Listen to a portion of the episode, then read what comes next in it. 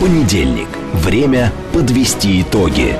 Главный редактор радиостанции «Говорит Москва» Роман Бабаян вместе с вами обсудит и проанализирует главные события прошедшей недели, их причины и последствия. Вспомним, что было, узнаем, что будет. Авторская программа Романа Бабаяна. Программа предназначена для лиц старше 16 лет. В столице России, Москве, 18 часов 7 минут и 27 секунд. Это радио «Говорит Москва». Я Роман Бабаян, главный редактор радиостанции. Добрый вечер всем. Ну что, друзья, традиционная перекличка наша с вами. Итак, поехали. Щучинск, э, Казахстан ждет, как всегда, Омск ждет, Саратов ждет, Питер с нами, Липая с нами, утопающий в зелени Краснодар, а, вот так вот даже, да? То есть он уже утопает в зелени. Спасибо, мы вас тоже очень любим. У нас тоже все утопает в зелени.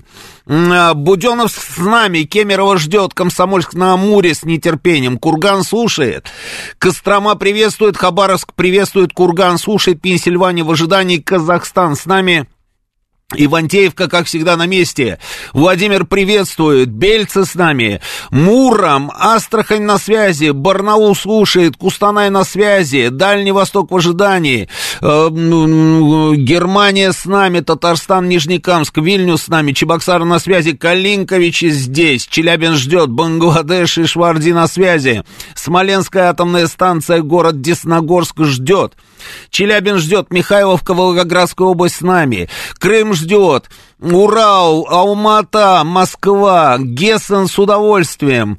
Бутырский хутор при, примкнул. А, Бройберг ждет. Новороссийск в. Первый Уральск приветствует. Тюмень подключилась, Сочи слушает. А, так, так, так, так, так, так, так, так, так. Штаты, штат пролетела, куда-то убежала. Штаты, где это, где это, где это? Йошкар-Ола, Луганск, Кёльн, Ижевск, Псков, Знойный Ташкент, Тольятти, Кёльн еще раз, значит, Луганск, Йошкар-Ола. Дальше, дальше, дальше, дальше. Ростов-на-Дону. на Дону, да. Росол на Дому написано вместо Ростов на Дону, да, привет, Борис Борисович, я понял.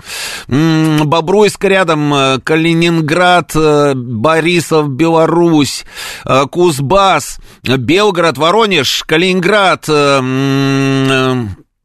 ЛНР, Омск, Астрахань, Кузбасс еще раз, Грозный на месте, Братск, Можайск, Омск, Караганда, Митина, Балхаш, Екатеринбург, Челябинск, Ульяновск, Брянск, Крым с нами. В общем, прекрасная география, я устал, если честно. Просто замечательно, все хорошо.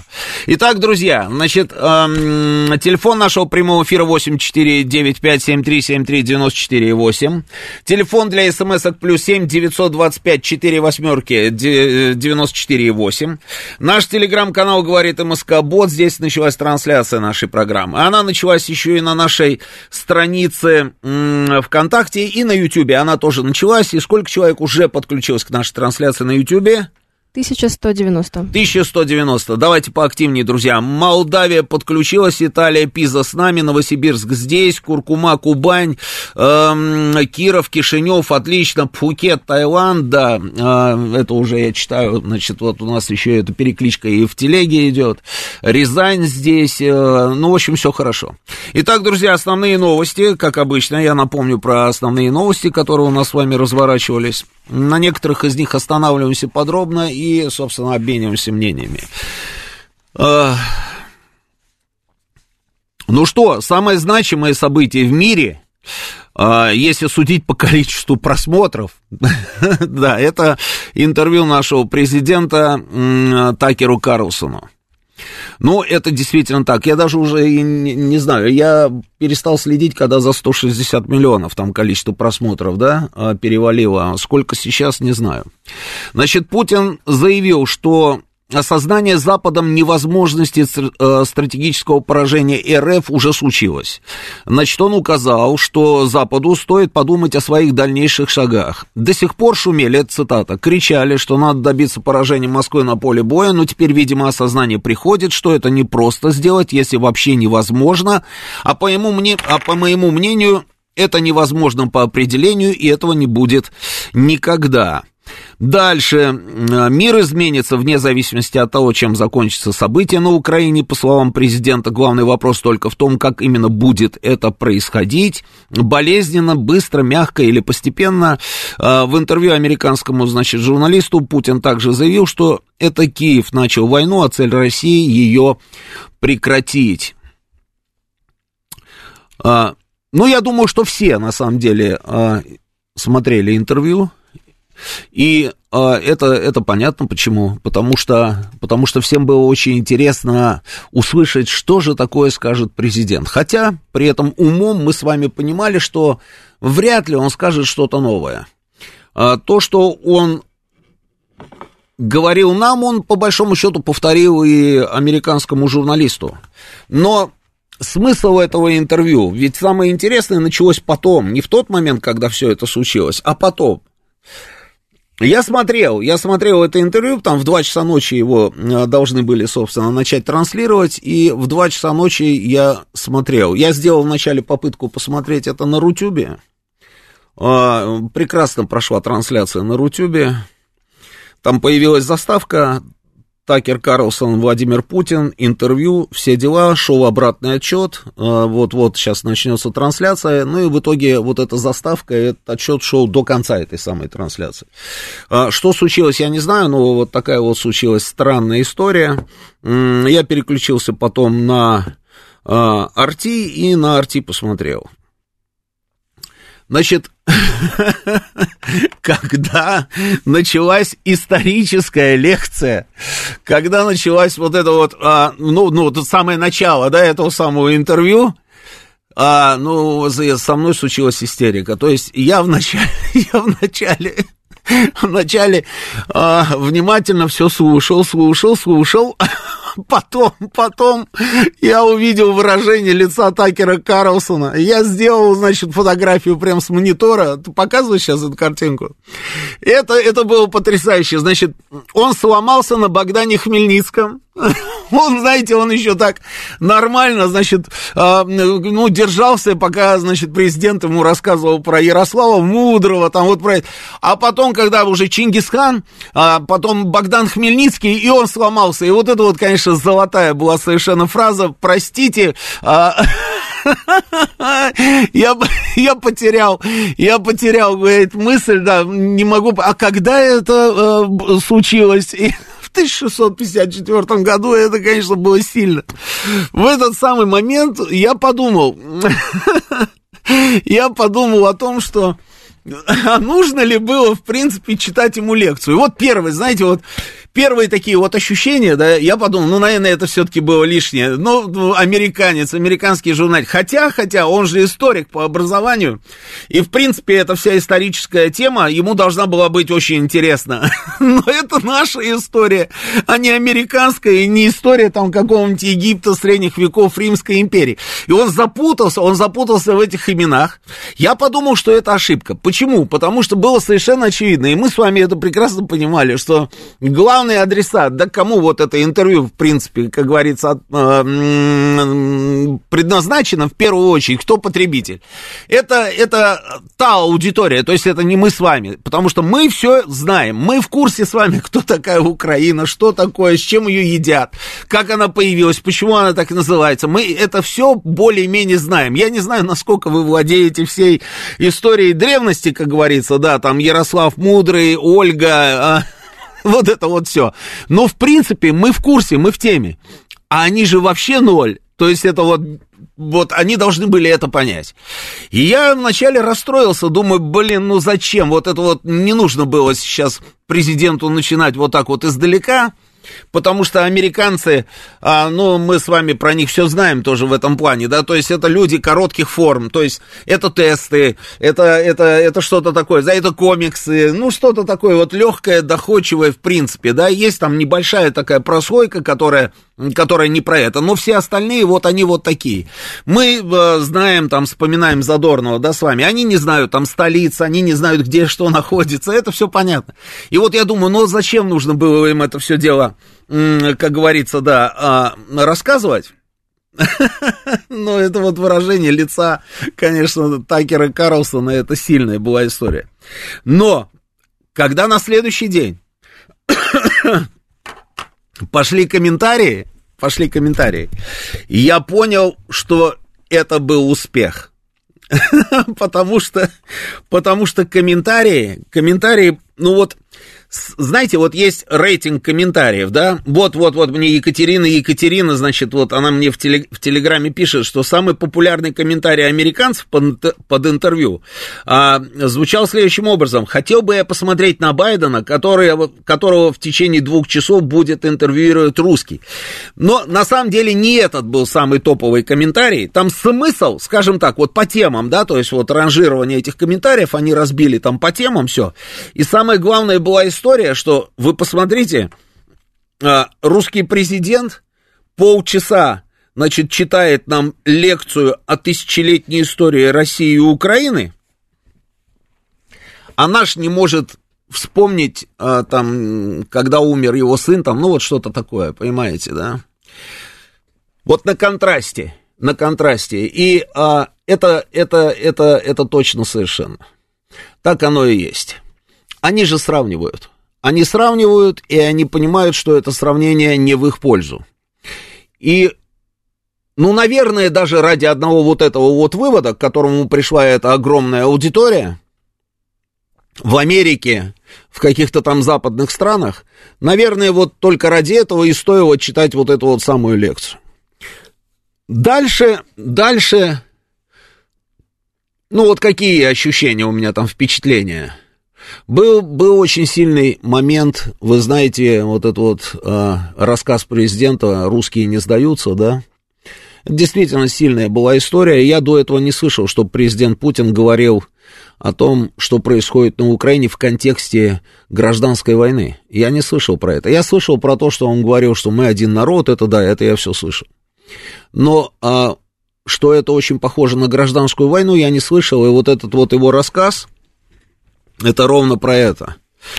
А...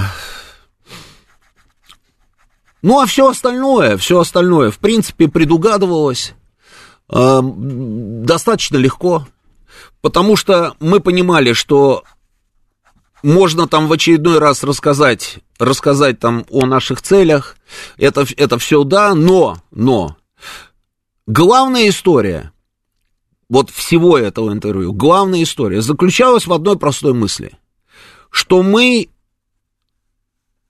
готовы договариваться, но при уважении к нашей стране и при соблюдении наших интересов. И о том, что мы готовы договариваться, мы говорим много-много лет. Я читал тоже все эти комментарии, и вы знаете, для них, у, у них просто, они не могли поверить, они не могли поверить в то, что оказывается Россия, которой сейчас пугают их, вот та самая Россия, про которую а, они рассказывают то, что они рассказывают, вот этот весь процесс демонизации, мы в курсе, да?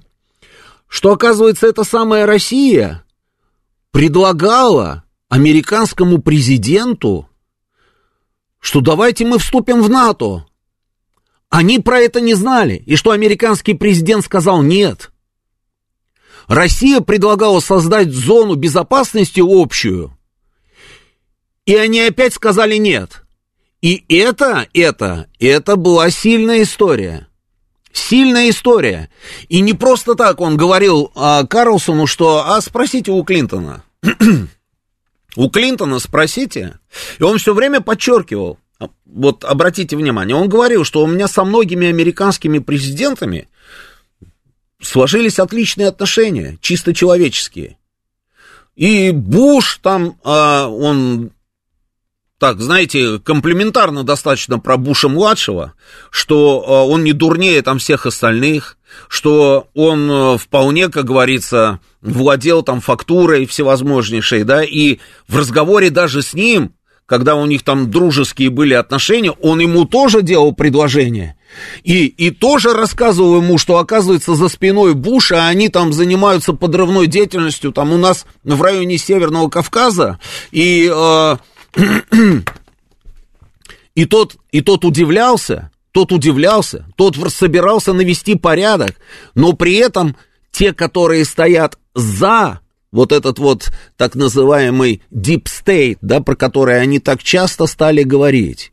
Помните, мы с вами тоже на эту тему рассуждали и говорили, что мы же раньше там еще несколько десятилетий назад. Мы даже не слышали ни про какой этот Deep State. Что это за глубинное правительство, которое в реальности управляет Соединенными Штатами. Мы-то думали, что президент Соединенных Штатов, и об этом нам тоже говорили там десятилетиями, что это чуть ли не самый могущественный человек э, на планете Земля. А потом в какой-то момент оказалось, что вот этот самый... Э, президент Соединенных Штатов, он ничего не может решить. Он ничего не решает, потому что за ним стоит вот это глубинное правительство, и эти люди принимают решения. Эти люди сказали Клинтону, Россию в НАТО не берем. Эти люди там сказали, что не нужна нам общая зона безопасности. Эти люди не выполняют распоряжение одного президента, второго там, да, и то, что было во времена Трампа, это уже, как говорится, стало нормой, по большому счету. Для американской аудитории это вот просто бомба, которая разорвалась. Ну, представляете, да, то есть их 24 часа в сутки кормят разговорами о том, что русские идут, и что нужно всеми силами, всеми правдами, неправдами их остановить, и сейчас их останавливает Украина на американские деньги, и нужно продолжать, собственно, финансировать эту самую Украину, чтобы остановить этих агрессивных русских. А оказывается, русские это не такие агрессивные, и русские готовы были к сотрудничеству, как говорится, на всех направлениях. Вот то бешеное количество просмотров, ведь Такер Карлсон, ну вот вы только вдумайтесь, да? А, я вообще не знаю, чтобы у кого-то было такое бешеное количество просмотров. Еще кто-то есть такой вот, нет? Ни, ни, никого нет. А почему? Что такого сверхъестественного делает Такер Карлсон? То есть он приезжает, записывает интервью, там с президентом Аргентины, да, вот с этим вот а, не очень здоровым парнем, на мой взгляд. У него в стране не пойми, что происходит, а он в Израиле танцует танцы возле стены плача. Видели? Прямо сейчас. Он записывает с ним интервью там, да, и это интервью набирает там огромное количество просмотров. Он записывает интервью там с Орбаном, а, набирает огромное количество просмотров. Сейчас с Путиным вообще взрыв какой-то. А что такого? Он какие-то необычные вопросы, что ли, задает? Нет, обычные вопросы абсолютно обычные вопросы. Но вот это количество просмотров, это говорит о чем? Это говорит о том, что вот этот самый запрос, запрос колоссальный. И эти просмотры, это же не только там, да, а, люди, которые живут в Штатах. Нет, это же не так работает, это же в интернете все. В интернете ты можешь зайти там, посмотреть. Вот эта география тоже потрясает. Там весь мир, вот как наша с вами перекличка, вот то же самое, весь мир абсолютно, как говорится, да, пишут ему эти комментарии. Запрос есть на информацию, на другую информацию, не на ту информацию, которую им дают, а на другую информацию. Мне человек из Италии пишет, хотите, я вам прочитаю? Сейчас. Ах, так, где у нас? Вот. Пишет мой знакомый из Италии. Значит, ну, посмотрел все интервью ТК с ВВ. Да, ну, понятно. Значит, здесь в Италии смотрю и читаю мнение людей, разговариваю там с соседями, не только с соседями, знакомыми. А, где это, господи, а, вот, да, общался по поводу этого вопроса, и главный вывод, что нельзя сравнивать, ну, тут немножечко, да, тут такое выражение, да, в общем, Байден рядом не имеет права стоять а, с Владимиром Путиным.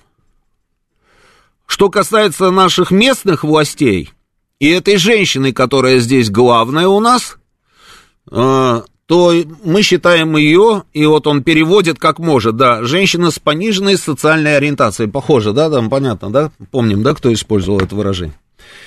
У людей вот, вот такой настрой, у нормальных людей. Все все понимают, но у них есть запрос на информацию, а этой информации нет. Они утром просыпаются, а им, значит, ультима, императоры э, Ди Европа, э, последний император Европы, последний диктатор, там, еще что-то, еще что-то, сегодня это захватят, завтра это захватят, на утро съел там 10 человек, на, на ужин съел еще 20 младенцев. Вот эта информация, которую их кормят. Именно поэтому, именно поэтому, вот такое бешеное количество просмотров. И, конечно, правы те эксперты, которые говорят, что вот это самое интервью, это прорыв информационной блокады. Так оно и есть.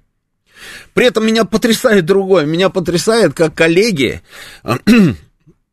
Такера Карлсона по американским средствам массовой информации, а, там CNN, ну, разные, в общем, Вашингтон Пост, Нью-Йорк Таймс и так далее. Они же что стали говорить? Они стали говорить, да это вранье, это вранье, что он единственный взял у него интервью. Почему вранье? Это не вранье, но они дальше объясняют свою мысль. Мы тоже, значит, отправляли запросы на интервью, а нам отказали. И при этом они даже не развивают эту мысль. Они не пытаются понять, почему им отказали. Как будто бы, знаете, вот просто а, проснулся там а, президент Путин, да, в нехорошем настроении, и тут вот под э, ему, значит, приносят запрос от CNN. И он говорит, не-не, CNN-овцы не пойдут, не, не дам им интервью. Это же не так работает.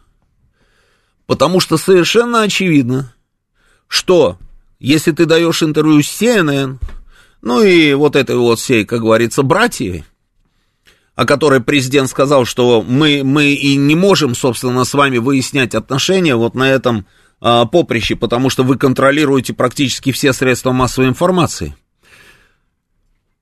Если ты даешь им интервью, они же все переврут. Они даже умудряются сейчас, когда 160 миллионов просмотров только на одном ресурсе, а еще же будут вот эти вот нарезки, да, вот эти шортс, да, так называемые, вот эти нарезочки, которые еще соберут огромное количество просмотров, и это будет продолжаться достаточно долго. То есть все 160 миллионов видят полную версию, они умудряются давать комментарии, и комментарии типа «Президент Путин в интервью Такеру Карлсону заявил о том, что он захватит все европейские страны, как только разберет с Украиной. Ну что за бред?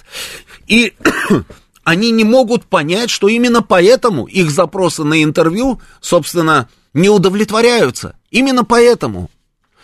Такер Карлсон, еще раз, это ничего выдающегося этот человек не сделал. Он просто приехал и сказал, я, я поговорю. Я поговорю а, и буду задавать вопросы. Единственное, в чем отличие его от этой всей братьи, это то, что он обещал, что он выдаст это интервью без купюр, без монтажа. Это важная история. Эти же ребята, никто из них не может дать этих гарантий. Но именно поэтому у них такая нервная реакция. Но у них нервная реакция от зависти, это совершенно очевидно. То, что человек, которого они вышвырнули там с Фокса, который начал работать только у себя, как говорится, на сайте, получает только в результате одного интервью аудиторию большую, чем все их каналы вместе взятые. Давайте сейчас прервемся на новости, продолжим через несколько минут. Понедельник. Время подвести итоги. Главный редактор радиостанции «Говорит Москва» Роман Бабаян вместе с вами обсудит и проанализирует главные события прошедшей недели, их причины и последствия. Вспомним, что было, узнаем, что будет. Авторская программа Романа Бабаяна. Не знаете? 18.37 в Москве, это радио «Говорит Москва», я Роман Бабаян, продолжаем работу в прямом эфире. А, человек вот пишет мне здесь в Телеграме 101 километр, а, а разве 200 тысяч просмотров это много? Он про что? Вот я не, пойму. Он про, про нас или он вообще про что-то свое? Ну ладно, хорошо. А, еще раз. То есть, по большому счету, человек приехал, сделал обычную рядовую работу журналистскую. Он взял интервью. Я думаю, что процесс согласования, да, занимал какой-то достаточно, э, ну, достаточно долгий промежуток времени. Я просто сам несколько раз э, чем-то подобным занимался. И, и могу себе представить, как это все, в принципе, происходило. Там, когда разворачивались там события в Ливии, да, мы хотели взять интервью у Каддафи. И э, я понимал, что на самом деле нужно успеть. Нужно успеть, потому что м, ничем хорошим там вся эта история, как говорится, не закончится. Мы вышли я там вышел через спокойного посла Ирака в России на посла Ливии, значит, приехал на Мосфильмовскую в ливийское посольство, встретился с ливийским послом и, ну, сказал, что хочу взять интервью, да, мне интересно просто, что будет говорить Муаммар Каддафи, а, в то время, когда там из каждого утюга нам рассказывают про то, что это исчадие ада там и все остальное. М-м-м, они, конечно же, конечно же, там а, пробили, там, прозвонили, все, что касается меня самого, в этом никаких сомнений нет. Потом, судя по, по видимо, там пробили и получили там нормальный, нормальный результат, а, меня снова туда пригласили, я приехал, и а, мы начали обговаривать, значит, как это все будет выглядеть, где это будет идти в эфире. Главная история, что было без купюр, понимаете? без купюр. А, я переговорил с руководством канала, договорился, что если это получится, значит, мы это все дело выдадим приехал с, с официальным письмом, что мы гарантируем выход этого самого интервью. Потом начались началось согласование вопросов. Вот там было просто, просто на самом деле все очень серьезно, потому что, ну, это вот арабская специфика. Согласование вопросов, здесь вот это, вот это, вот то, вот все, и так далее, и так далее, да. Составили, отправили в Триполи. В Триполи это, значит, долго анализировали, что-то там, э, какие-то свои там предложения, прислали обратно в Москву, опять в посольство, опять Триполи, и вот так вот это вот все длилось, длилось, длилось, длилось, и все, в итоге не успели. К сожалению, не успели. Я думаю, что здесь то же самое было. Здесь было, наверное, то же самое, что и главное условие же было вот эта вот э, история, что интервью выйдет в том виде, в каком оно получится.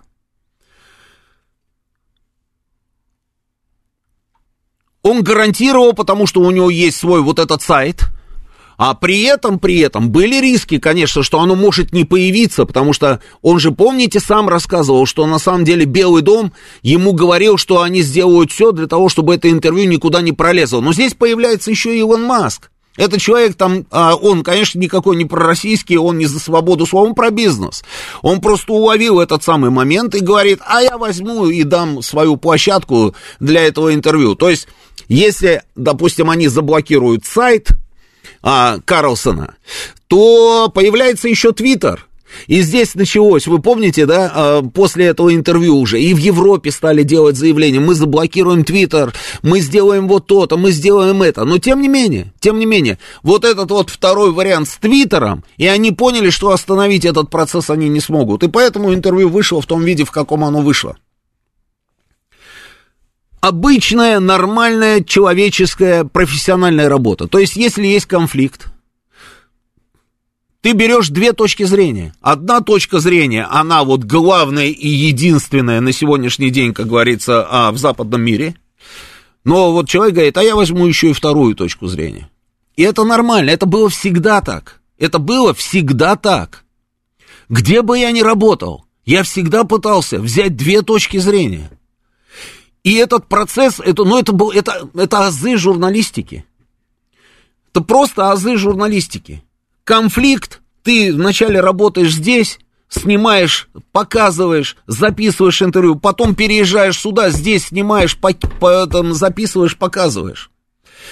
Если получается, ты все это сводишь в один информационный, как говорится, материал и выдаешь его, как говорится, в эфир с двумя точками зрения. Но иногда просто география такая, что ты не успеваешь, и поэтому ты вначале выдаешь одно, потом ты выдаешь другое. А знаете, когда закончилась эта история? Эта история закончилась.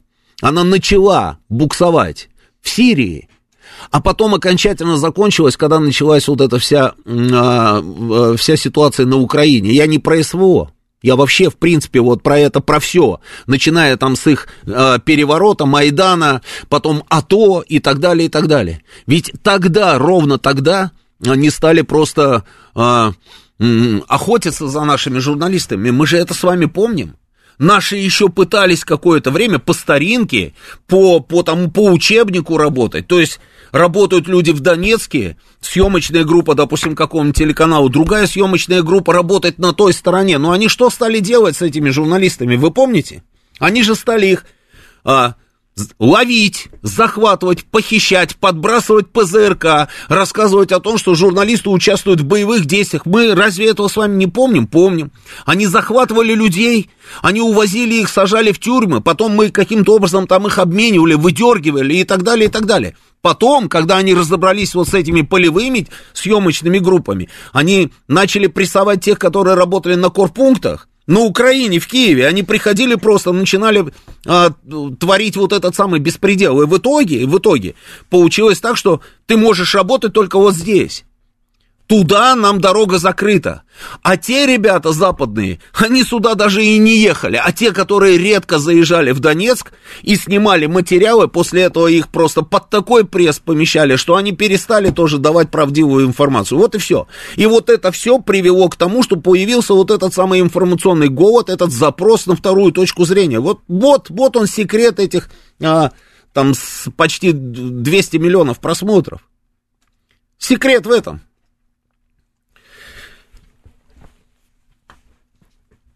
То, что Карлсон рискнул, вы только вдумайтесь, да, то есть человек делает свою журналистскую работу, а мы все понимаем, что он очень сильно рисковал. И он и сейчас рискует. До чего мы докатились? Вот до чего, к чему пришел этот мир? Журналистов под санкции в промышленных масштабах они подвели – это люди, которые нам рассказывали десятилетиями про хартию журналистов BBC. Возьмите, почитайте, там очень интересная а, хартия. И этой хартии, собственно, я помню, мой главный редактор, когда я начинал еще в службе информации Радио России работать, мы, мы вот как вот, как вот, я не знаю, как э, взяли за основу. Нам все время говорили про это. Надо работать вот так, это профессионально, это правильно. И мы молодые такие впитывали все это и старались, собственно, соответствовать. Потом закончилась вся эта свобода слова, журналистов под санкции за то, что они дают не ту информацию, которая, которая как им кажется, а, не ту информацию, в смысле неправильную информацию, неправильную. Все, что не в ту сторону, это сразу же попадало под определение пропаганды, и, соответственно, как следствие, ты сразу попадал под каток. И американский журналист приезжает, чтобы по классике отработать, и мы говорим о том, что это чуть ли не подвиг, потому что они, они что хочешь могут с ним сделать. Они могут его посадить, они могут даже, ну, что угодно. Абсолютно что угодно. И еще не вечер, и мы посмотрим, как они будут его прессовать. Появляется Хиллари Клинтон в эфире и рассказывает о том, что Такер Карлсон полезный идиот. А появляется Байден и говорит, ну вот у меня есть здесь... а,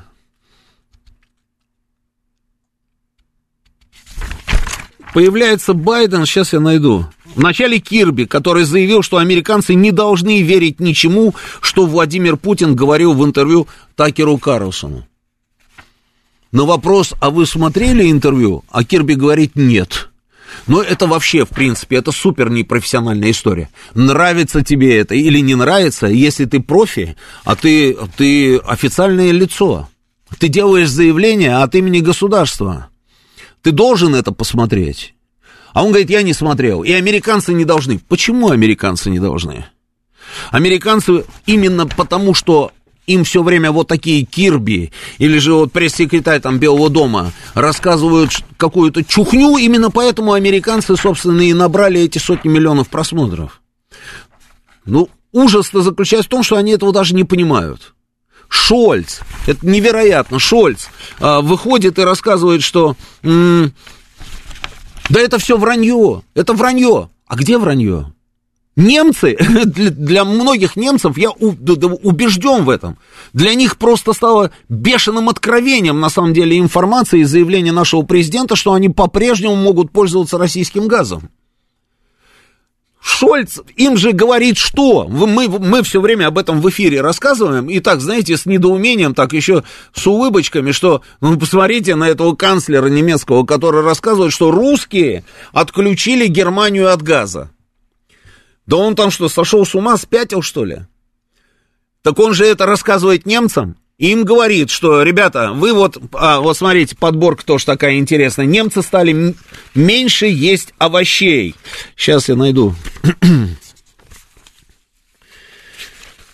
Ой.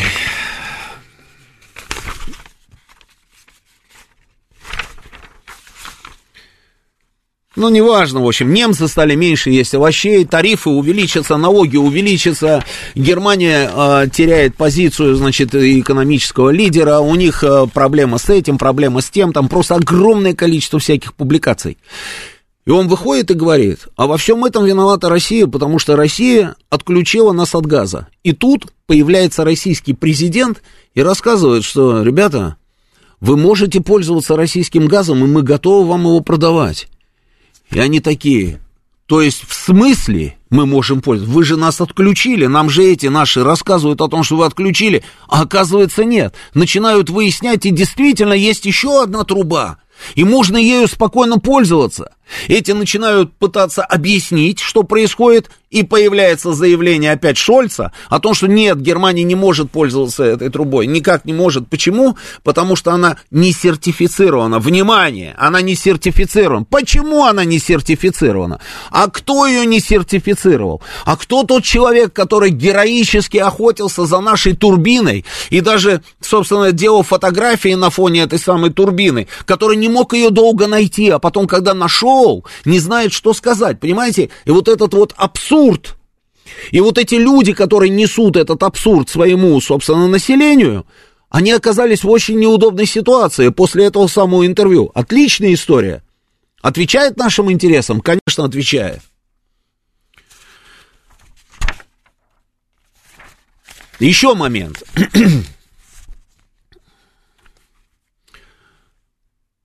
Что вы пишете здесь 43-34 Бербок, Шольц, внуки фашистов, угорать над ними нужно. Да не надо ни над кем угорать, внуки они фашистов или нет, что там Бербок, Шольц. Я вас умоляю, там кого не возьмешь, покопаешься, у них у всех будут, собственно, родственники, а, те самые фашисты, про которых вы говорите, потому что вот такая у них история. Такая история. Здесь а, нет ничего, как говорится, а, удивительного. Другое дело, что они должны были вести себя как-то по-другому, а они ведут себя вот так, как они себя ведут. А, вот он, этот комментарий, про который я говорил, да, смысл. Владимир Путин только что потратил 30 минут, подробно и без примечаний изложив историю России и Украины за последние тысячи лет. Джо Байден не может вспомнить, когда умер его сын. Боже, помоги нам все. Всем. А, ну да, ну да. Байден прогрессирует на глазах. Там то с Митераном встречается, то там с Гельмутом Колем встречается, то путает президентов там Мексики и Египта. Это все понятно. Это все понятно. Страшно другое. Страшно то, что именно от этого человека на самом деле а, зависит, зависит очень многое зависит в этом мире. От этого человека и от людей, которые стоят за этим человеком. И поэтому, конечно, прорыв этой информационной а, блокады – это супер важная история. Это посыл американскому народу, что я еще видел один комментарий замечательный, что люди, а, вот посмотрите, значит, пос, посмотрели интервью, да, а теперь поймите такую простую вещь. У них президент очень умный. Он очень умный. Он все два часа общается с нашим журналистом без э, каких-то ноут, да, вот без э, заме, заметок, да, заметок. без заметок. А посмотрите, посмотрите на наших. И давайте, наконец, с вами проголосуем так, чтобы у нас тоже был умный. Потому что если мы опять проголосуем за какого-нибудь неумного, ничем хорошим это не закончится. Вот он тот самый главный вывод, к которому они должны были прийти, и они по ходу к этому выводу придут, если уже не пришли. Это, конечно, это, конечно, вся вот эта история с интервью, это, это, ну, это супер козырь для Трампа. Это однозначно совершенно. И Такер Карлсон, если вы обратили внимание, я не знаю, обратили или нет, он несколько раз во время этого самого интервью, вот я сидел внимательно, как говорится, наблюдал, просто наблюдал, как он себя будет вести, да, и он несколько раз пытался завести нашего президента на тему Байдена и нынешнего американского руководства. И он, он такой, а, а, а Байден, он, вы, вы ему говорили, он, он что вам сказал? А что, вы же объясняли ему, да, он что, ну, типа этого не понял, да, а вы можете там ему позвонить, или вы думаете, если вы позвоните, он там не отреагирует, понимаете, да, он все время пытался закольцевать все это дело на Байдене, почему? Потому что Такер Карлсон, конечно, это человек из команды Трампа. Здесь никаких у меня сомнений нет. А, да, они особо и не скрывают. Они особо и не скрывают. Я даже не знаю, правильно ли я формулирую сейчас, из команды Трампа или не из команды Трампа. Скажем так, он э, человек из другого лагеря. Он человек из того самого лагеря, который сейчас идет за Трампом. Ну, просто так сложили звезды, да, что Трамп, э, он же вообще, как говорится, не имел никакого отношения к республиканцам, по большому счету. Он так ворвался в республиканскую партию, да и сама республиканская партия это неоднородная история. Там есть действительно республиканцы, а есть те, которые, ну, не совсем республиканцы, но тем не менее они как бы там, да. А он туда ворвался и повел их за собой. Это такое вот стечение обстоятельств. Он играет на настроениях людей. Он играет, он по всем направлениям играет на этих настроениях. Вот он сейчас выступает на митинге, запускай Трампа, там э, есть видео. Вот он, посмотрите, что он говорит. Со звуком дайте. Украина обречена на поражение. Зеленский моя личная марионетка. Мы, американцы, просто зарабатываем на этом доллары. Слава Путину, Сало укрофашистам, смерть врагам, Аллаху Акбар, будьте счастливы, arrivederci, hasta la vista baby, auf Wiedersehen. Ну, смысл такой, я переведу, да, что а, я, когда стану там президентом, вместо того, чтобы там запреты какие-то... А, что? Не-не-не, ты мне, ты мне Трампа запусти. Да, вот Трамп, да. А. Когда я буду там президентом, вместо того, чтобы какие-то запреты отправлять в Техас, я наоборот там отправлю им помощь, да. Сейчас будет ликование всей этой вот э, аудитории, перед которой он выступает. И сразу же после того, как инаугурация моя там состоится, в Америке начнется как он там сказал, самая большая за американскую историю там операция депортации. То есть понятно, что с, речь идет про нелегалов и начнет этот самый выселять. Он, он говорит то, что а, наболело, и люди хотят это услышать. И он, соответственно, играет и на этих настроениях. Он играет и на настроениях того, что американцам нужно тратить деньги на американцев, на Америку. Именно поэтому он говорит, что НАТО он опять пустит под откос. Именно поэтому он говорит, что он европейцам не будет помогать там в случае необходимости, когда, э, если вдруг что-то произойдет, потому что они все хотят на халяву. Те, конечно же, опять там затряслись, испугались, и, ну и так далее, да. И вот это вот его история о том, что он может договариваться, он может договариваться с теми лидерами других государств, с которыми эти могут только конфликтовать и при этом без какого-либо, а, без какой-либо выгоды для американцев и американского государства. Он говорит о том, что он может остановить этот конфликт на Украине, который американцам вообще не нужен, и президент наш подыгрывает ему в этом самом интервью и говорит, что за тысячи километров от национальной территории зачем вам это надо? Давайте будем жить дружно и давайте давайте договоримся, это главный посыл. И тот, и другой говорят про одно и то же. И там есть запрос, и его остановить они уже не могут. Если они его не убьют, то он точно будет следующим президентом Соединенных Штатов.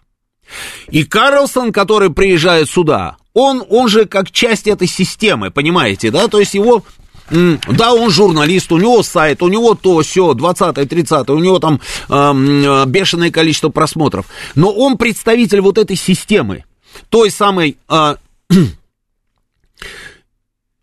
системы, которая, части системы, которая сейчас вокруг Трампа. И Карлсон сюда приезжает, задает вопросы, там внимательно все сидят, берут это все под карандаш И там пытаются расшифровать, что говорит Владимир Путин, да, когда он там рассказывает про историю, и когда он говорит про день сегодняшний, когда он говорит про северные потоки, и про, вот, про это, про все, да. И они делают пометки, они делают пометки, что да, вот это да, ага, вот здесь вот он готов пойти вот на этот компромисс, а здесь он готов пойти на этот компромисс. Он абсолютно уверен, он в прекрасной форме, а это действительно так. Идите сравните, называется.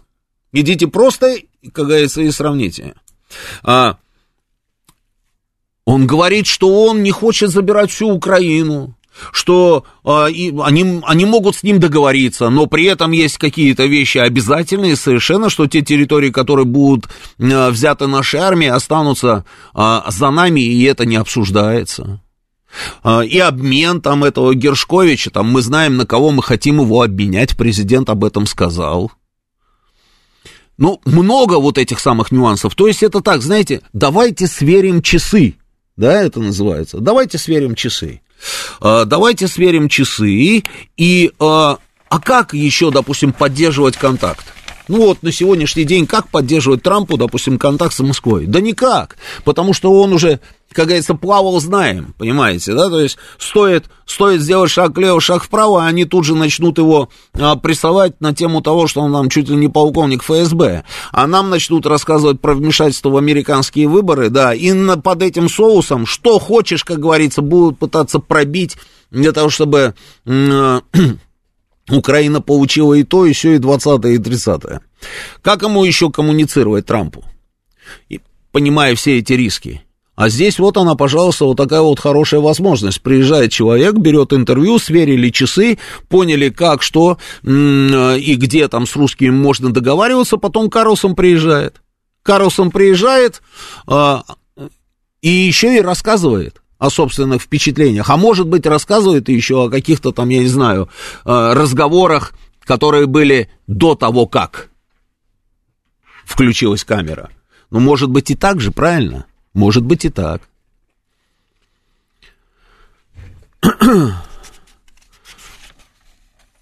Потом, вы помните эту информацию, да? Это, по-моему, сын, да, Трампа, там, если я не ошибаюсь, тогда выпустил эту птичку изо рта. Когда а, у него спросили по поводу Такера Карлсона, он сказал, что эм, да, как вариант, у нас этот вариант на столе, име, имелось в виду назначение Карлсона на позицию вице-президента США. А представляете, какой будет номер, да? А почему нет? Ну, а почему нет? Человек, который профессионал, допустим, там, а, в информации, это разве плохо? С одной стороны Трамп, с другой стороны а, Карлсон. И контакты есть с Москвой. А сейчас у нас новости, продолжим через несколько минут. Понедельник. Время подвести итоги. Главный редактор радиостанции «Говорит Москва» Роман Бабаян вместе с вами обсудит и проанализирует главные события прошедшей недели, их причины и последствия. Вспомним, что было, узнаем, что будет. Авторская программа Романа Бабаяна. Программа предназначена для лиц старше 16 лет. 19.07 в Москве, это радио «Говорит Москва». Продолжаем работу в прямом эфире. Телефон прямого эфира 8495-7373-94 и 8. Телефон для смс-ок плюс 7 925 4 восьмерки 94 и 8. Работает наш телеграм-канал «Говорит МСК-бот». Здесь продолжается трансляция нашей программы. Она же продолжается еще и на нашей странице ВКонтакте. И на Ютьюбе сколько человек уже подключилось к нашей трансляции? 4822. 4822. Друзья, давайте поактивнее. Ну, что такое, в конце концов? Давайте, давайте поактивнее. А, то есть, я думаю, что эту задачу он тоже решал. Помимо, собственно, вот этого интервью, помимо вопроса-ответа там на разные темы, да, еще была, я думаю, и вторая задача, не менее важная. Получить, получить определенную информацию. А, там, я не знаю, какие запросы России там по Украине, да? А, как, как можно заключить сделку, да, с одной стороны гарантии безопасности, с другой стороны, с другой стороны, там, я не знаю, запросы, вот наши запросы там а, по, по, по территориям, да, по контролю, да, над какими-то территориями. Что будет что будет в том случае, если, допустим, они вообще полностью отказываются от Украины, да, как, как будем мы там отвечать, что мы им дадим э, для того, чтобы они восстановили там собственные позиции где-нибудь в районе Ближнего Востока там или Азии там на китайском направлении, да, то есть это по большому счету, если вот называть вещи своими именами, это, э, ну, геополитический такой раздел, раздел мира – по крайней мере, это еще не сам раздел. Я не про это. Это, это договор о намерениях. То есть вот мы вам, если вот это, а вы нам вот это да или нет. А вот если мы это нет, а вы вот это да или нет. А если мы да, то вы нет или как. Понимаете, да? То есть вот это вот вся история. Тут мне пишут, а, вы так рассуждаете, как будто, значит, Трамп уже президент США. Ну, давайте попробуем по-другому рассуждать. А кто там будет президентом США? Нет, вот есть сейчас в новостях, там у нас вице-президент Камал Харрис э, заявила о том, что она готова стать руководителем американского государства. Я понимаю, что она готова. Но она же не будет президентом Соединенных Штатов. Она в лучшем случае может исполнять обязанности президента США до тех пор, пока еще Байден президент США. А Байден прогрессирует, прогрессирует. Ну, давайте послушаем Байдена. Как заявили понимаете, я старый пердун, который играет украинцами как шахматами. Украина обречена на поражение. Зеленский моя личная марионетка. Мы, американцы, просто зарабатываем на этом доллары. Слава Путину, сало укрофашистам, смерть врагам, Аллаху Акбар, будьте счастливы, arrivederci, hasta la vista baby, auf Wiedersehen, Гитлер капут, люблю вас, целую, враг будет поверженный, победа будет за нами. Спасибо за внимание. Слушайте, в страшное время мы живем. Это просто потрясающая история. Вообще вся вот эта интеллект, сети, все вот это, да, это просто трэш. Ну, смешно, согласитесь, да? Ну, вполне. Голос точно его, да, на русском. Ну, да, хорошо, выучил быстренько. Просто кошмар. Ну, вот, ну, да, ну, вот так. Но это же недалеко, а, как говорится, от правды. Ну, я не про содержание, вообще, в принципе. От него что хочешь можно ожидать. Он будет лепить там, я не знаю, еще что-нибудь. Мы обязательно еще услышим какие-нибудь первые. Ну, пожилой человек, и поэтому там говорят, ну, да, да, да, да, вот я, давайте я теперь порулю там Соединенными Штатами. Ну, она порулит Соединенными Штатами до ноября, а дальше что? А кто будет президентом США? Помните, я же сказал, если не убьют, там же такая штука тоже практикуется. Почему нет? Я не знаю, сейчас они там ездят, все эти президенты и кандидаты в президенты в кабриолетах. Я думаю, что не ездят вот после тех вот, э, после того нехорошего случая. Ну, а другой кандидатуры я не вижу. Если вы видите, расскажите мне, может быть, мы что-то упускаем. Ну вот как-то так, вот как-то так. В Европе, в Европе тоже паника, в Европе паника, почему? Потому что они то же самое думают, что и мы с вами, и они понимают, что Трампа уже вряд ли кто-либо остановит, и что, скорее всего, им придется выстраивать отношения с президентом Трампом, со старым будущим президентом США, с бывшим будущим. А, а он тоже уже их всех знает, он их насквозь всех видит. И что от него ждать, они прекрасно понимают. А дальше иди крутись как хочешь.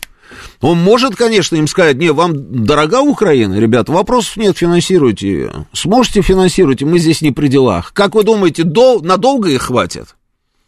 Уверен, что нет. Уверен, что нет.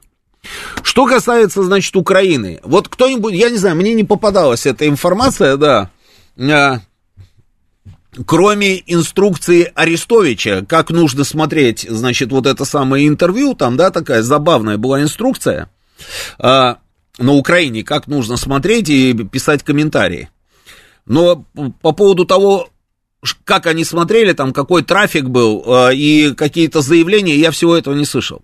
Я видел, что они его в очередной раз, по-моему, а, внесли на миротворец, Но это опять, это, понимаете, вот, когда я говорю, что они, ну, они туповаты.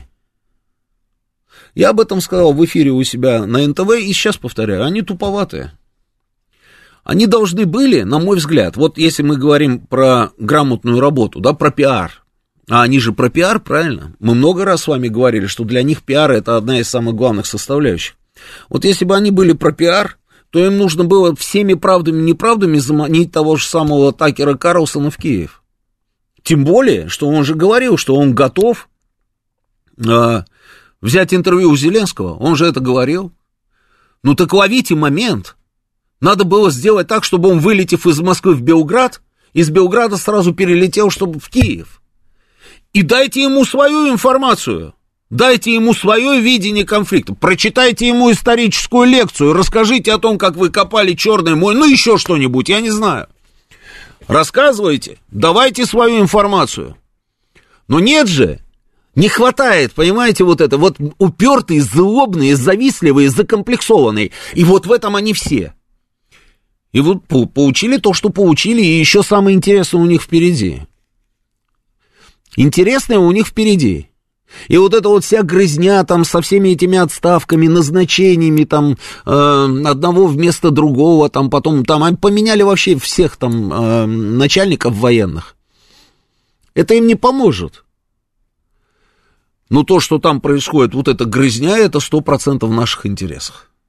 Сто процентов наших интересах. Тут мне пишут, что скажете про Сырского. Что я могу сказать про Сырского? Да ничего я не могу сказать про Сырского. Да и говорить про него особо не хочется. Все, что я знаю, я знаю ровно то же самое, что и вы. Там, что он, что этот Наев, да, там, который теробороны у них э, командовал. Это классическое, вот, классические перевертыши. Ну, перевертыши, это вот 72 метра мне приходит в голову этот фильм все время. Иванов, ты-то чё? У тебя ж здесь дом, огород, ты-то куда? Давай вон присягу Украине принимай. И янычар такой. Оркестр, прощание славянки, направо, шагом марш за мной, и все. Ну, вот такие перевертыши. Один заканчивал военное училище, в Москве был советским офицером, как написал там Медведев, потом стал украинским генералом. Да и другой такой же.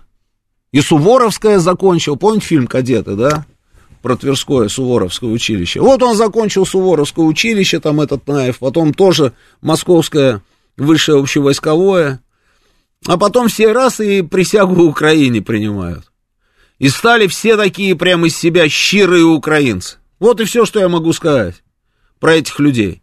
Да и хорошо пускай вся репутация этого человека, там, если мы про Сырского того же самого гаем, вся репутация этого человека в нашу пользу. Он вообще чемпион мира, там, по котлам, насколько я понимаю. Дебальцевский котел, потом Бахмут. Вот сейчас у него будет Авдеевка еще в биографии. С Божьей помощью. Ничего больше про них говорить не хочу. Пускай грызутся дальше. Зеленскому это не поможет. Ну, давайте этот самый, обменяемся мнениями. Телефон прямого эфира 8495-7373-94,8. Поехали. Сейчас я наушники тут возьму. Слушаю вас, говорите вы в эфире. Алло, э, Роман. Да, здравствуйте, говорите. Здравствуйте. Это Александр. Доброго вам вечера. Э, спокойной работы. И знаете, что я понимаю с учетом того, что вы сегодня сказали и другие э, спикеры говорили, у меня складывается впечатление, что вообще-то весь все это интервью было для российского умного, понимающего слушателя.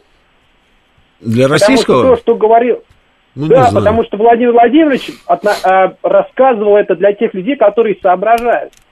Не для недалеких э, болтунов, которые, э, так сказать, с пивком а для таких э, знающих людей, как россияне.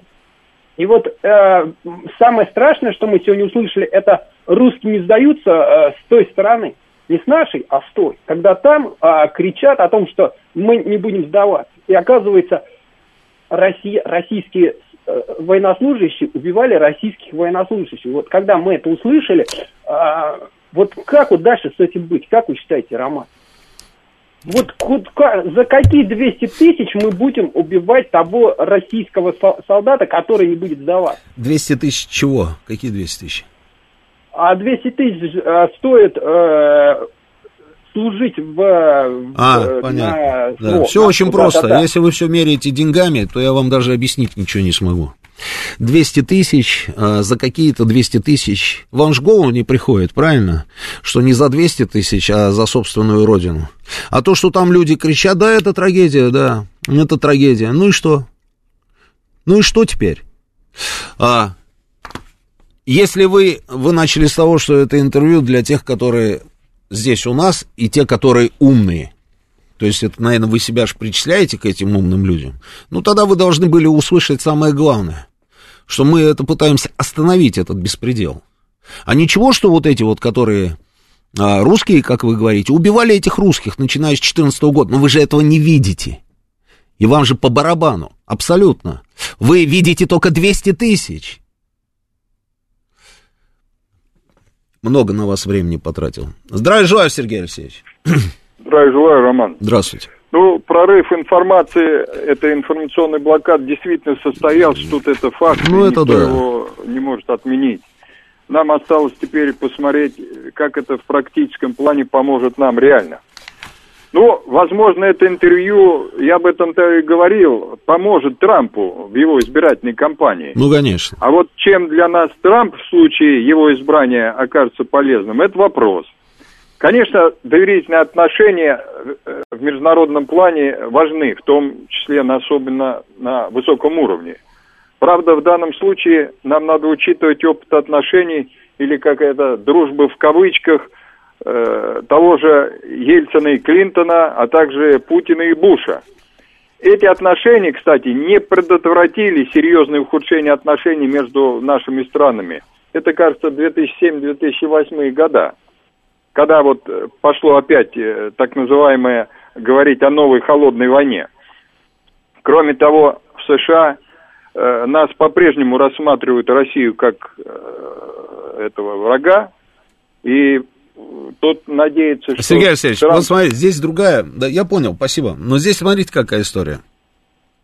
Я думаю, ну, это мое мнение, я могу ошибаться, но я думаю, что Трамп в случае, если не случится там каких-то непредвиденных э, обстоятельств, и станет, если он президентом Соединенных Штатов, он реально попробует свернуть всю эту украинскую историю. А, но опасность в другом. Опасность в том, что он попросит взамен. Я об этом тоже говорил. Подписывайтесь на мой телеграм-канал. А, Роман Бабаян он называется.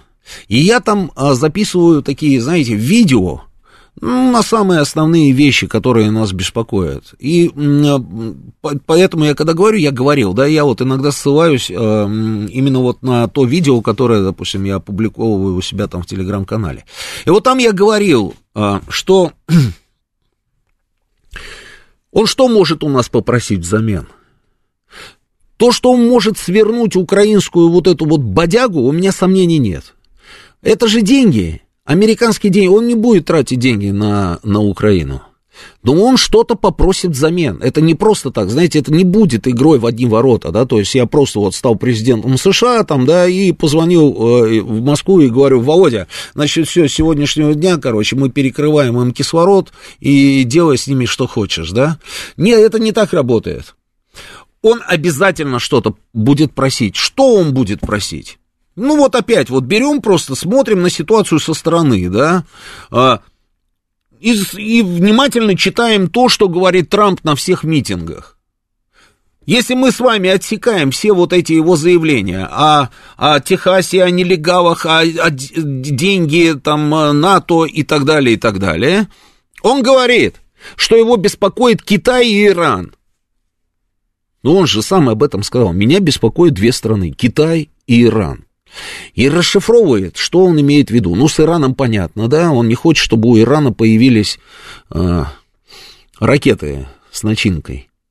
Что касается Китая, то тоже ракеты с начинкой там у Северной Кореи, может быть, они уже есть там, да, но, по крайней мере, там не такие опасные, как говорится, там, для ближайших союзников и для самих американцев. Но, тем не менее, да, Он же может нас попросить каким-то образом, не хочу произносить вот э, словосочетание там, э, оказать давление, нет, ну, что-то такое сделать, чтобы и те, и другие сбавили обороты. Он может нас об этом попросить.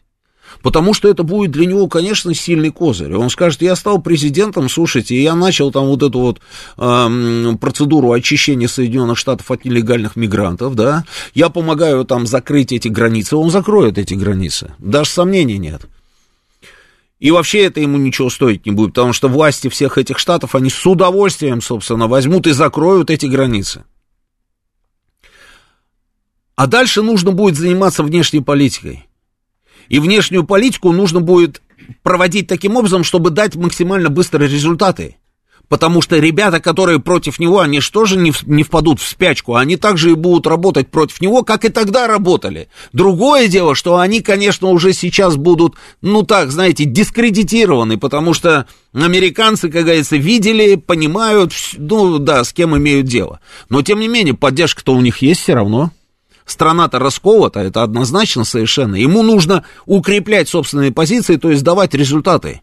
На внутреннем а, направлении результаты какие-то будут, внешнее направление а, подразумевает успехи на внутреннем. Если ты сокращаешь расходы на внешнем направлении, ты пускаешь эти деньги внутри и решаешь огромное количество проблем с ветеранами, с социалкой, со здравоохранением, со всеми делами, понимаете, да? и он будет просить нас каким-то образом помочь. А мы как будем это делать? Вот вопрос. Я не знаю. Я не знаю, но надеюсь на то, что... Ну, успокаиваю себя тем, что проблемы нужно решать по мере их поступления, да, то есть пока это не случилось, как говорится, мы об этом просто рассуждаем, да, и надеемся на то, что все получится. А вот как это будет сделано на земле, да, то есть механика, а, здесь вопрос, конечно, есть. Слушаю вас, говорите в эфире. Э, здравствуйте. Здравствуйте. Э, да, ну, все-таки уже очевидно, что, скорее всего, Трамп э, не будет в случае своей победы э, помогать Украине. Но здесь такой момент, ну, вернувшись к словам Путина, конечно, это 200 миллионов будет и больше людей. Его увидели на Западе. Западные элиты, в том числе и в США, прекрасно слышали то, что говорил Путин. И действительно принципиальный момент, что российское руководство готово к миру – но э, при этом... А это главный посыл был, да. Незыблемое, да, незыблемое условие, что наши новые территории, которые мы контролируем, они навечно будут уже российскими. И вот, знаете, здесь проблема тайминга. Вот время, значит, 5 ноября будет голосование. Если дадут, э, да, deep state демократический, и Трамп победит, то 20 января следующего года инаугурация – с другой стороны, 24 августа у нас будет два с половиной года начала СВО против Укрорейха. Отсюда мы можем, наверное, рассчитывать, что ну, хотя бы к началу ноября мы э, добьемся на своих условиях мира и закончим эту э, войну с Укрорейхом. Это очень важные принципиальные же моменты. Да, спасибо, спасибо. Слушаю, говорите в эфире. Добрый вечер, Роман. Добрый. Э, ну, предполагаю, что Трамп победит, но радости у меня по этому поводу почему-то очень мало. Да, вот здесь так... дело не про радость. А, вот, вот это вот вся... Из... Никакой рад... Никто Трамп. за Трампа не топит. Никакой радости. Вообще вот про это не надо. Давайте про интересы. Просто про Давайте интересы, про интересы. да. Просто, да. ну, два человека таких крепких, как Путин и Трамп, ну, которые нашего тоже заносят иногда вот так по-братски, по-пацански говорит – если передавит его Трамп и Путин пойдет в отказ делать какие-то уступки, ну не дай бог нам этого врага Трампа такого иметь. Это, по-моему, дров может наломать маму не горюй. Мое такое мнение. То есть у меня радости по этому поводу, ну, маловато. Вы знаете, когда первое было пришествие Трампа, да? А, ну, мы все ура кричали, мы все на что-то надеялись. Не знаю, кто кричал ура, знаю там а, только про а, шампанское, это пресловутое, это я видел, да. По поводу ура, кто там что кричал, я не знаю. Я всегда, позиция моя не меняется, и много раз это говорил. Мы что с вами имели в прошлый раз? Мы с вами имели альтернативу какую? Хиллари Клинтон, да? Ну, да. И Трамп. И Трамп. Да, что было лучше для нас? Мне ни тот, ни другой не нравится. Нет, нет, секунду. Тот и другой, мы имеем то, что мы имеем. Вот есть Трамп, есть Хиллари Клинтон. Ну, по мне лучше Хиллари Клинтон, конечно. А, ну, может быть. Она а, хоть друг не ломает. Хиллари Клинтон. Да, я думаю, да. А, да. Хиллари Клинтон, а, вы, конечно, меня простите, но чур меня чур называется. Это не дай бог. Но одна-то она не будет командовать, ей не дадут. Да нет, слушайте, прекращайте. Одна, не одна. Хиллари Клинтон, это значительно был худший вариант для нас, чем Трамп. Значительно вот худший Трамп вариант. Нам за 4 года. Что-что? Он нам хорошего сделал за 4 года. Что она нам хорошего сделала? Нет, он, Трамп хорошего, чего он нам сделал? А нам не нужно делать хорошее.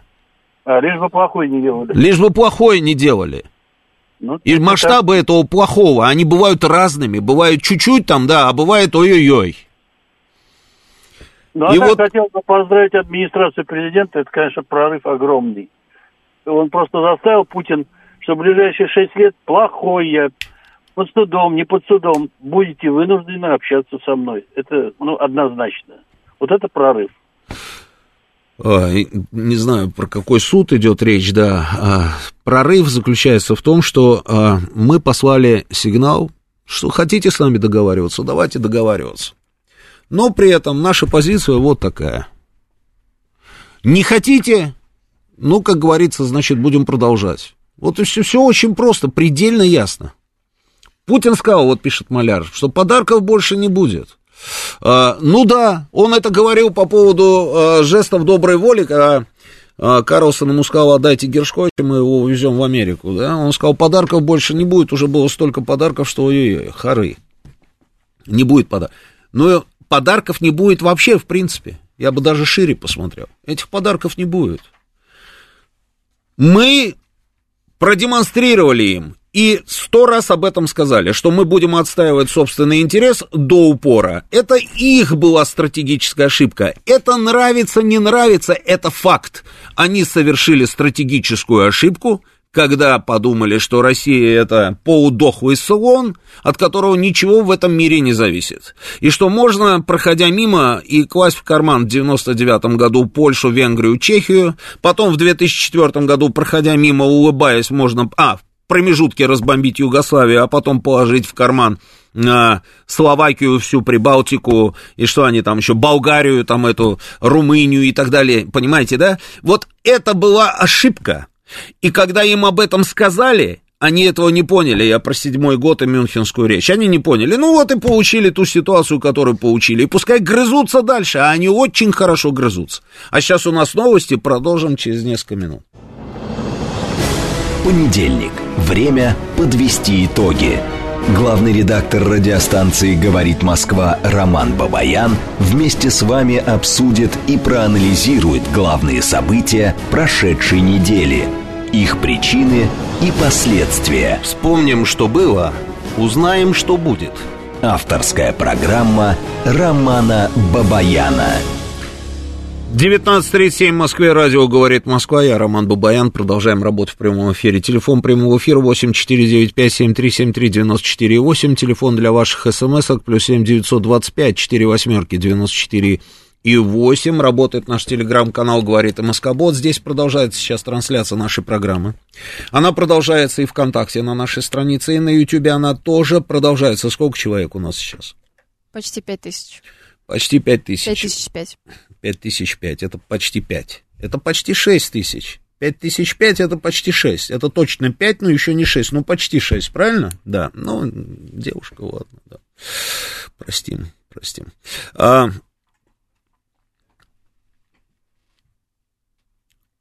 конечно, я вот не буду произносить вот это словосочетание расширение НАТО на восток. Оскомину набило, да, наверное. Но это же было вот как раз вот начало той самой ошибки про которую и президент сказал сейчас а, в интервью. И не в интервью он об этом говорил. Объясняли простую вещь, что с первого дня вы пошли не туда.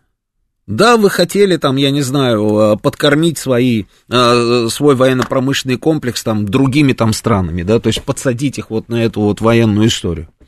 А это все понятно, ну, то есть про бабки, да, но при этом стратегическая ошибка. Стратегическая ошибка.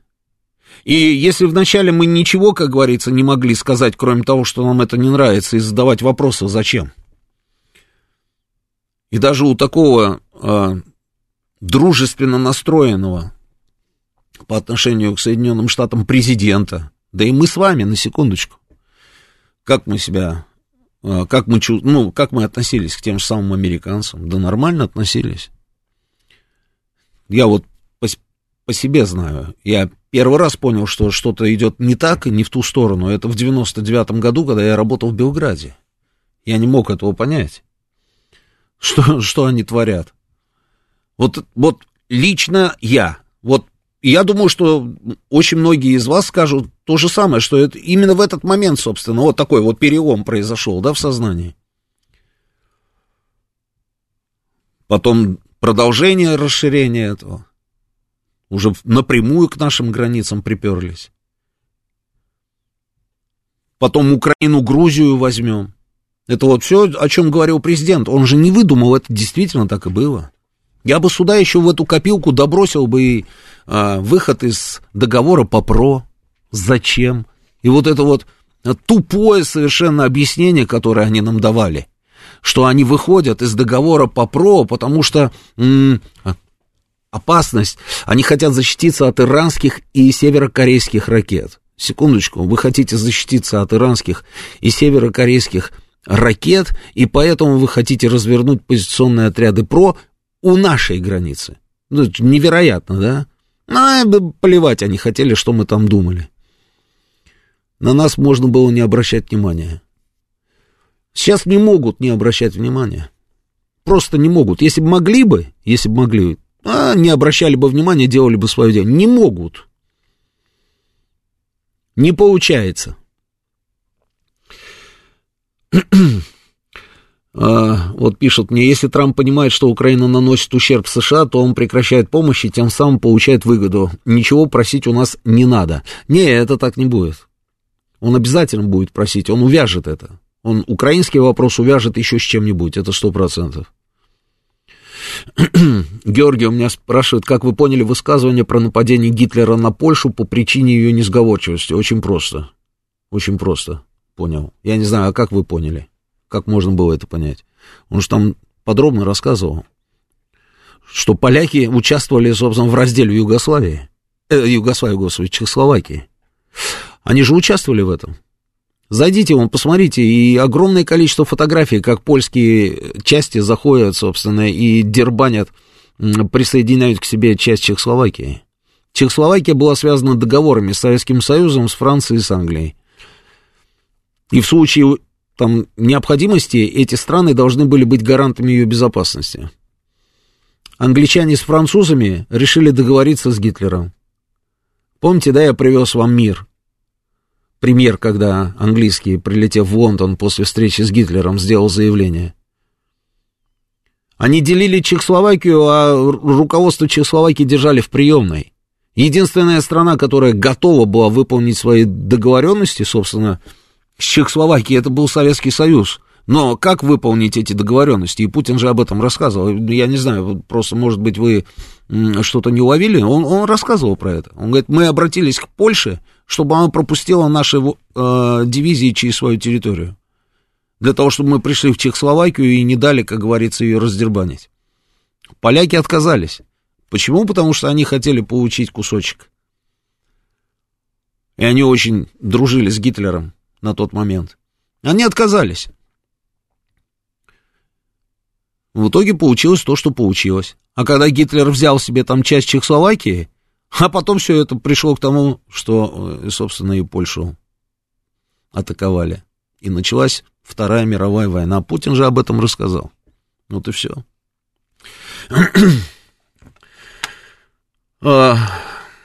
Когда же наш глубинный народ поймет, что в Штатах ничего не зависит от президента? Он практически никакого влияния не оказывает на принимаемые решения. Нет, Виталий, это не так. Это не так.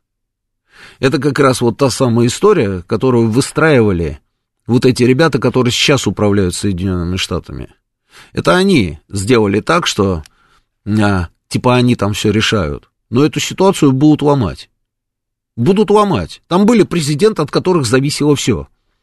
И которые принимали решения. Часто вспоминают Рейгана, я тут подумал, что если бы Рейган на сегодняшний день вот он да, воскрес бы и увидел, во что превратились Соединенные Штаты, я думаю, что он просто сошел бы с ума. Сказал, ребята, я пошел обратно.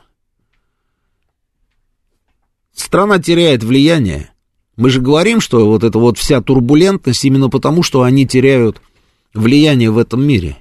В трех регионах, традиционно которые всегда были под их контролем, они теряют там позиции свои.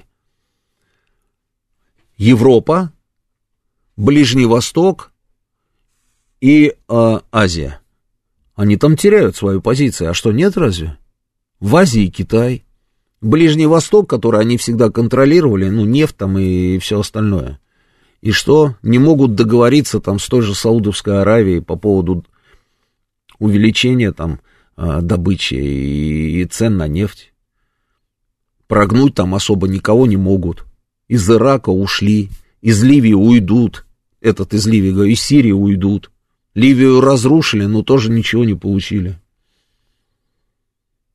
И Европа. Европа — центр политических сил. В Европе тоже теряют позиции. А что, нет? Не теряют позиции они в Европе? Да теряют.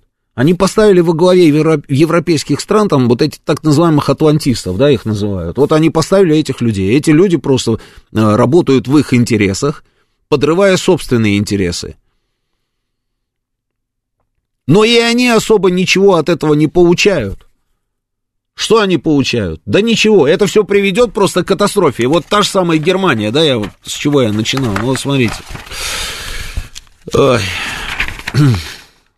Немцы стали меньше есть овощей, об этом заявляет глава немецкой ассоциации торговцев фруктами Андреас Брюгер. И он рассказывает, что это происходит. Это то, что у людей стало меньше денег. Так, следующая история.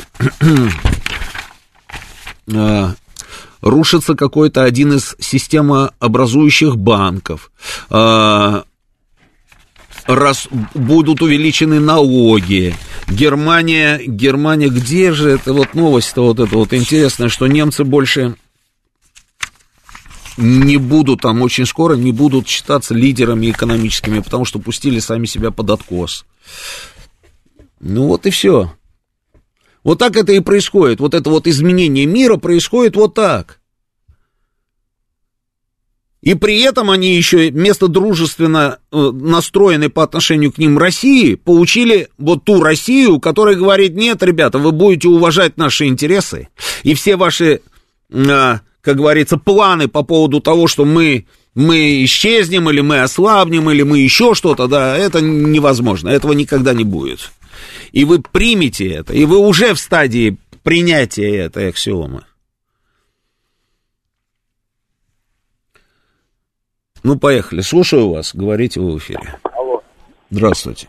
Добрый вечер, Иван Георгиевич. Здравствуйте. Ну, конечно, наш президент преподал, собственно, был это урок истории, но он немножечко не уточнил. Там история у нас намного глубже. Вы помните, как э, князь Рюрик Олег, как не избирается вещи Олег, отступить неразумным хазаром, и веселые Нивы забойный набег, обрек он мечу и пожаром.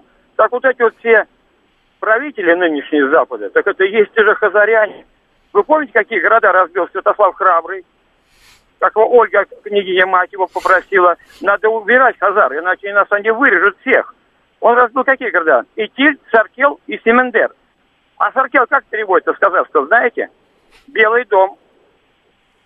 Понимаете, в чем дело? Здесь намного глубже надо копать. Все, Поэтому я понял, я понял. Вы поняли, да? Да, я Саркел, понял. Белый дом. Я думаю, что в следующий раз э, копнет глубже, копнет глубже. Слушаю вас, говорите вы в эфире.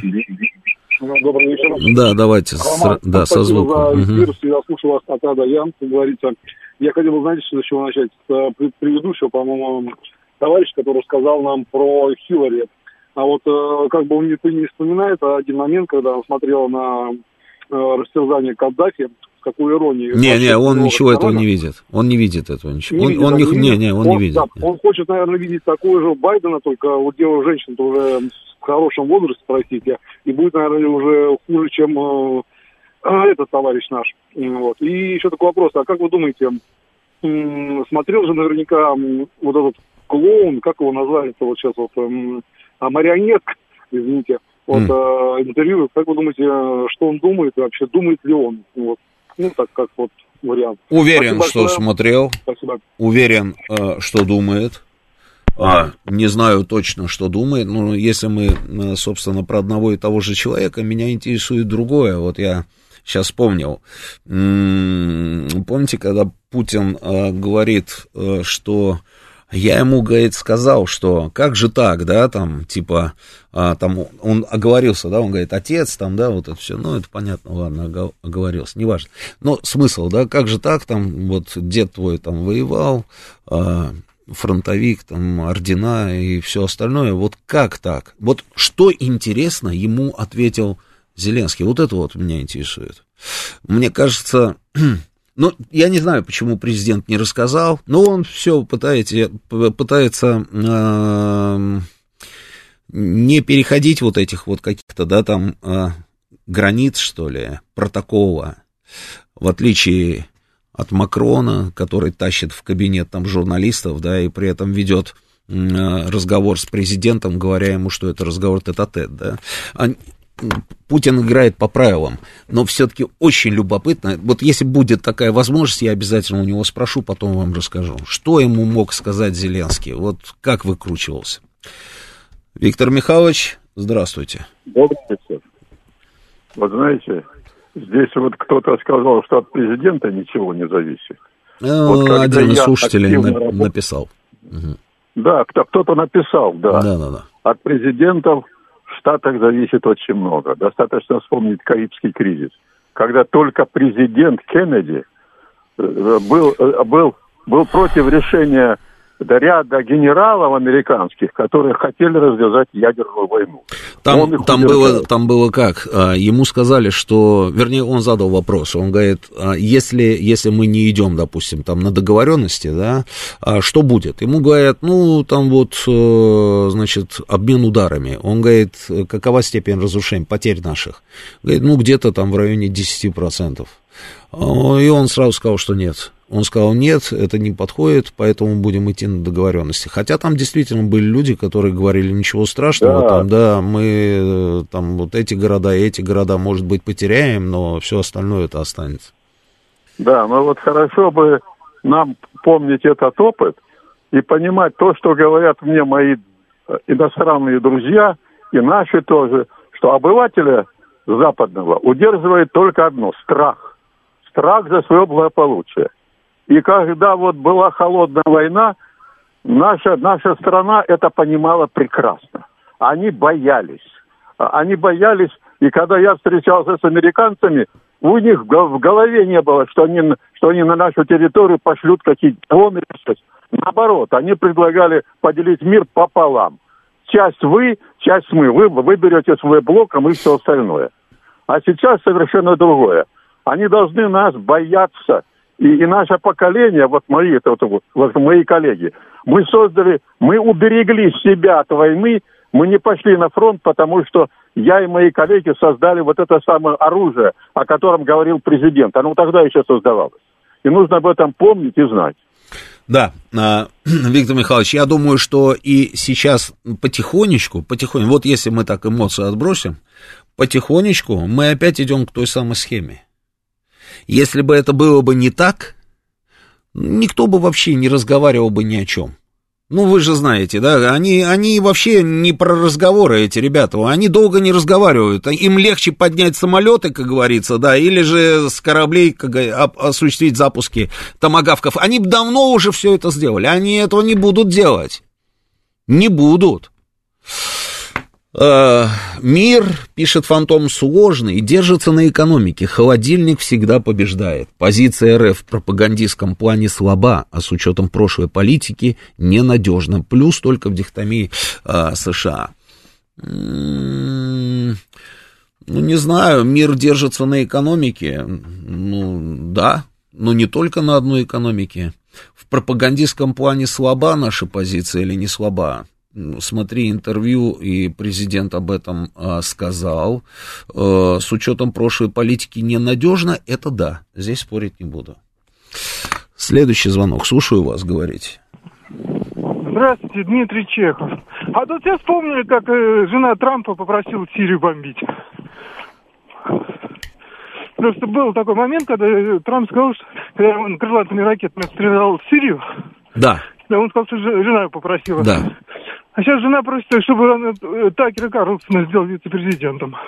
Да. Ну, Тут, знаете, по поводу выборов, может быть, еще какая-нибудь третья лошадка выскочить. В принципе, время еще есть.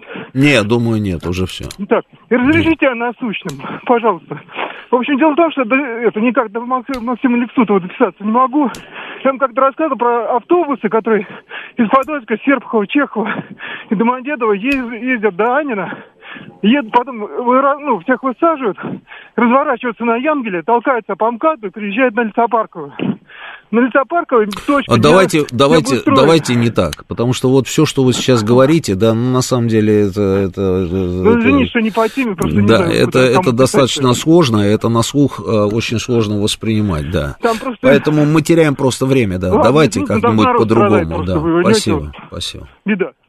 А, что касается там жены там Трампа или еще чего-то, никто не говорит, что Трамп это просто такое белое пушистое создание, да, не, не про это.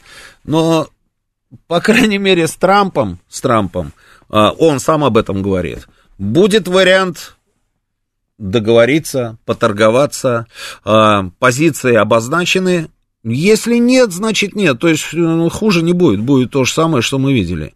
Позиции обозначены, он готов, собственно, об этом говорить, если будем говорить. Не будет готов, будем продолжать.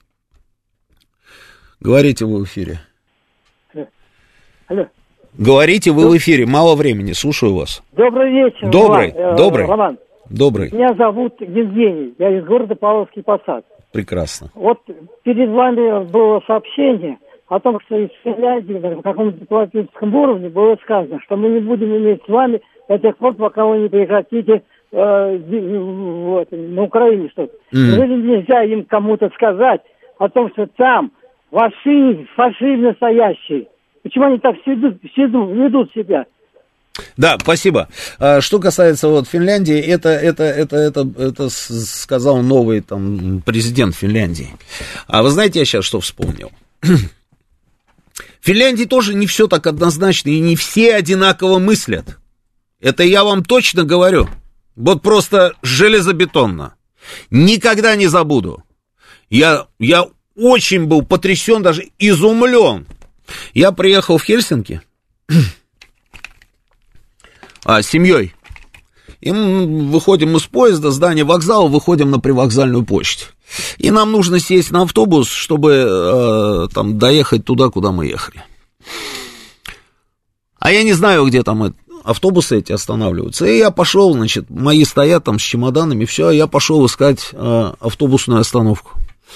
И так за угол заворачиваю здание вокзала, там налево так повернул, там, да, и сворачиваю, смотрю, о, стоят автобусы. Думаю, ну, хорошо, вот они, значит, здесь, сейчас посмотрю, здесь мой номер, там вот этот э, останавливается или не здесь. Вдруг мужик проходит мимо меня.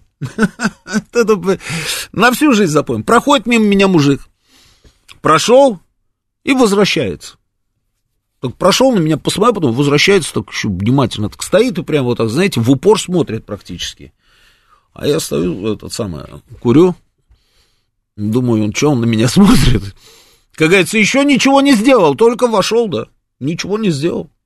А, а он мне говорит, здравствуйте. Я говорю, здрасте. А, вас зовут Роман? Я говорю, да. Он говорит, угу, угу, Бабаян. Я говорю, да. И чувствую так, знаете, расту, расту. Ну, слава накрывает, вы же понимаете, да? Хельсинки, на секунду. И я такой, да-да. Он говорит, я смотрю вашу программу. Смотрю вашу программу. Скажите мне, почему вы разрешаете этим украинцам у себя в студии такие вещи говорить? Это что такое? Что это за безобразие? А, знаете, знаете, я профессор университета Хельсинки. И я учу студентов и им рассказываю о том, что такое, какие наши отношения с Советским Союзом, с Россией. Я все им рассказываю и рассказываю о том, как была война, и как мы были на той стороне, воевали против Советского Союза. Все рассказываю. И рассказываю о том, как предлагали до этой войны поменяться территориями, но не захотели, а поэтому случилась эта финская война. В общем, вот это вот все. Я ему говорю, да, да, да, да. Я говорю, знаете, а, таких, как вы, называют ватник. Он, о, простите, ватник. Ватник это что? Не, не очень хорошо знаю русский язык. Ватник это, по-моему, такой куртка. Я говорю, да, да, да, ну вот, вот так вот называют людей. В общем, я скажу вам так. Жестче нужно с этой Украиной. Не надо разрешать, чтобы она убивала русских в, на Донбассе. И не разрешайте, чтобы они сидели у вас в студии и такие вещи говорят. Вот такие вот дела. И там таких людей много. И много там таких людей. Но к власти приходят товарищи, которые говорят, что они а, будут держать границы закрытыми, при этом они сами фиксируют появление городов-призраков, при этом они сами фиксируют там а, в определенных там своих провинциях определенные экономические проблемы, потому что эти провинции были заточены на наших туристов, и не просто туристов, там людей, которые приезжали из Санкт-Петербурга, Ленинградской области э, регулярно, там на выходные, там и, и так далее, там на, на россиян, у которых была недвижимость. Но было принято такое решение, они пошли в НАТО, да. Кто сейчас помнит, как звали эту девочку, я уже говорил как-то об этом в эфире, которая э, принимала решение о вступлении Финляндии в НАТО, которая на всех вечеринках, там, помните, тусила. Никто не помнит, но тем не менее Финляндия уже в этом Североатлантическом альянсе. Хорошо им? Ну, может быть, хорошо. Время покажет. Сейчас у нас будут новости. После новостей два Георгия. Георгий Бабаян и Георгий Осипов расскажут вам все про футбол. Потом Александр Сладков и Галим Вергасов. Как ребята работают в военном курьере? Галим в студии, Саша по телефону. Задавайте им вопросы, они вам все расскажут, что происходит в зоне СВО. Встречаемся через неделю.